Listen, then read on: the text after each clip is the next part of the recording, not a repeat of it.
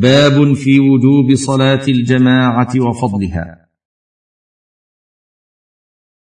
شعيرة عظيمة من شعائر الإسلام وهي صلاة الجماعة في المساجد، فقد اتفق المسلمون على أن أداء الصلوات الخمس في المساجد من أوكد الطاعات وأعظم القربات، بل وأعظم وأظهر شعائر الإسلام، فقد شرع الله لهذه الأمة الاجتماع في أوقات معلومة، منها ما هو في اليوم والليلة كالصلوات الخمس، فإن المسلمين يجتمعون لأدائها في المساجد كل يوم وليلة خمس مرات. ومن هذه الاجتماعات ما هو في الأسبوع مرة كالاجتماع لصلاة الجمعة، وهو اجتماع أكبر من الاجتماع للصلوات الخمس. ومنها اجتماع يتكرر كل سنة مرتين، وهو الاجتماع لصلاة العيدين، وهو أكبر من الاجتماع لصلاة الجمعة، بحيث يشرع فيه اجتماع أهل البلد. ومنها اجتماع مرة واحدة في السنة، وهو الاجتماع في الوقوف بعرفة، وهو أكبر من اجتماع العيدين، لأنه يشرع للمسلمين عموما في كل أقطار الأرض. وإنما شرعت هذه الاجتماعات العظيمة في الإسلام لأجل مصالح المسلمين، ليحصل التواصل بينهم بالإحسان والعطف والرعاية، ولأجل التوادد والتحابب بينهم في القلوب، ولأجل أن يعرف بعضهم أحوال بعض، فيقومون بعيادة المرضى وتشييع المتوفى وإغاثة الملهوفين، ولأجل إظهار قوة المسلمين وتعارفهم وتلاحمهم، فيغيظون بذلك أعداءهم من الكفار والمنافقين.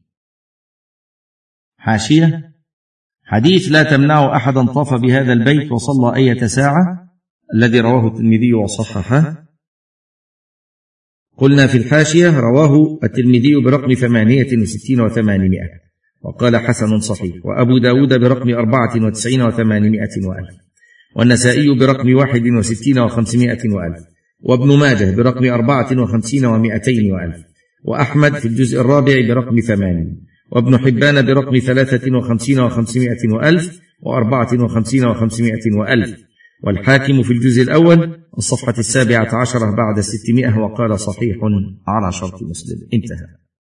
لازلنا في الكلام في وجوب صلاة الجماعة وفضلها، ولأجل إزالة ما ينسجه بينهم شياطين الجن والإنس من العداوة والتقاطع والأحقاد، فيحصل الائتلاف واجتماع القلوب على البر والتقوى.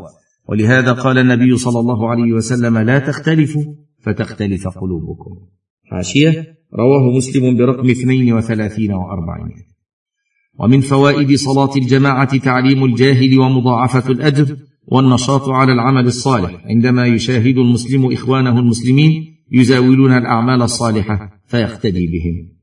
وفي الحديث المتفق عليه عن النبي صلى الله عليه وسلم: صلاة الجماعة تفضل على صلاة الفرد بسبع وعشرين درجة، وفي رواية بخمس وعشرين. حاشية: رواه البخاري برقم خمسة وأربعين وستمائة، ومسلم برقم خمسين وستمائة، والرواية عند البخاري برقم ستة وأربعين وستمائة. انتهى. فصلاة الجماعة فرض على الرجل في الحضر والسفر، وفي حال الأمان وحال الخوف، وجوبا عينيا، والدليل على ذلك الكتاب والسنة وعمل المسلمين قرنا بعد قرن خالفا عن سلف.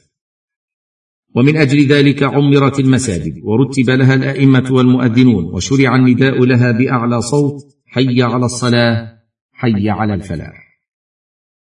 وقال الله تعالى في حال الخوف: وإذا كنت فيهم فأقمت لهم الصلاة فلتقم طائفة منهم، الآية. فدلت هذه الآية الكريمة على تأكد وجوب صلاة الجماعة، حيث لم يرخص للمسلمين في تركها حال الخوف، فلو كانت غير واجبة لكان أولى الأعذار بسقوطها عذر الخوف، فإن الجماعة في صلاة الخوف يترك لها أكثر واجبات الصلاة، فلولا تأكد وجوبها لم يترك من أجلها تلك الواجبات الكثيرة، فقد اغتفرت في صلاة الخوف أفعال كثيرة من أجلها.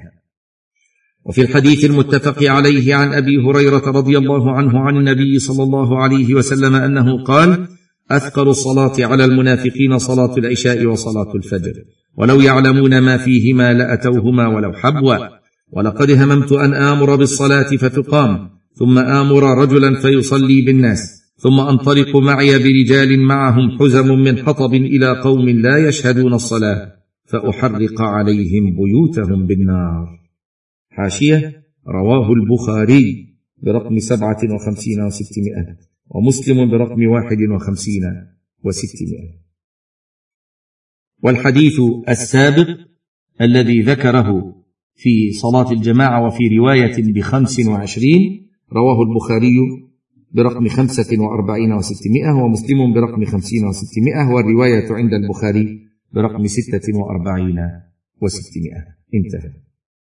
ووجه الاستدلال من الحديث على وجوب صلاة الجماعة من ناحيتين: الناحية الأولى أنه وصف المتخلفين عنها بالنفاق، والمتخلف عن السنة لا يعد منافقا، فدل على أنهم تخلفوا عن واجب. والناحية الثانية أنه صلى الله عليه وسلم هم بعقوبتهم على التخلف عنها، والعقوبة إنما تكون على ترك واجب، وإنما منعه صلى الله عليه وسلم من تنفيذ هذه العقوبة من في البيوت من النساء والذرار الذين لا تجب عليهم الجماعة. الصفحة الثالثة والتسعون. وفي صحيح مسلم أن رجلا أعمى قال: يا رسول الله، ليس لي قائد يقودني إلى المسجد، فسأله أن يرخص له أن يصلي في بيته، فرخص له، فلما ولى دعاه فقال: هل تسمع النداء؟ قال: نعم. قال: فأجب. حاشية: رواه مسلم برقم ثلاثة وخمسين وستمائة. فأمره النبي صلى الله عليه وسلم بالحضور إلى المسجد لصلاة الجماعة وإجابة النداء مع ما يلاقيه من المشقة، فدل ذلك على وجوب صلاة الجماعة. وقد كان وجوب صلاة الجماعة مستقرا عند المؤمنين من صدر هذه الأمة. قال ابن مسعود رضي الله عنه: لقد رأيتنا وما يتخلف عنها إلا منافق معلوم النفاق، ولقد كان الرجل يؤتى به يهادى بين الرجلين حتى يقام في الصف. حاشية: رواه مسلم برقم أربعة وخمسين وستمائة. انتهى. فدل ذلك على استقرار وجوبها عند صحابة رسول الله صلى الله عليه وسلم، ولم يعلموا ذلك إلا من جهة النبي صلى الله عليه وسلم. ومعلوم أن كل أمر لا يتخلف عنه إلا منافق يكون واجبا على الأعيان. وروى الإمام أحمد وغيره مرفوعا: الجفاء كل الجفاء والكفر والنفاق، من سمع منادي الله ينادي بالصلاة يدعو إلى الفلاح ولا يجيبه. حاشية: رواه الإمام أحمد في الجزء الثالث صفحة التاسعة والثلاثين والأربعمائة، والطبراني في الجزء العشرين في صفحة الرابعة والتسعين والثلاثمائة. انتهى. وثبت حديث بذلك: يد الله على الجماعة، فمن شذ شذ في النار.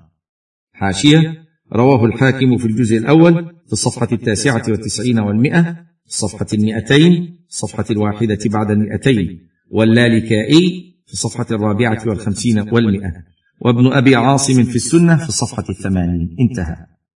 وسئل ابن عباس عن رجل يقوم الليل ويصوم النهار ولا يحضر الجماعة، فقال: هو في النار. حاشية: رواه الترمذي برقم ثمانية عشر ومئتين. نسأل الله العافية والتوفيق لمعرفة الحق واتباعه، إنه سميع مجيب.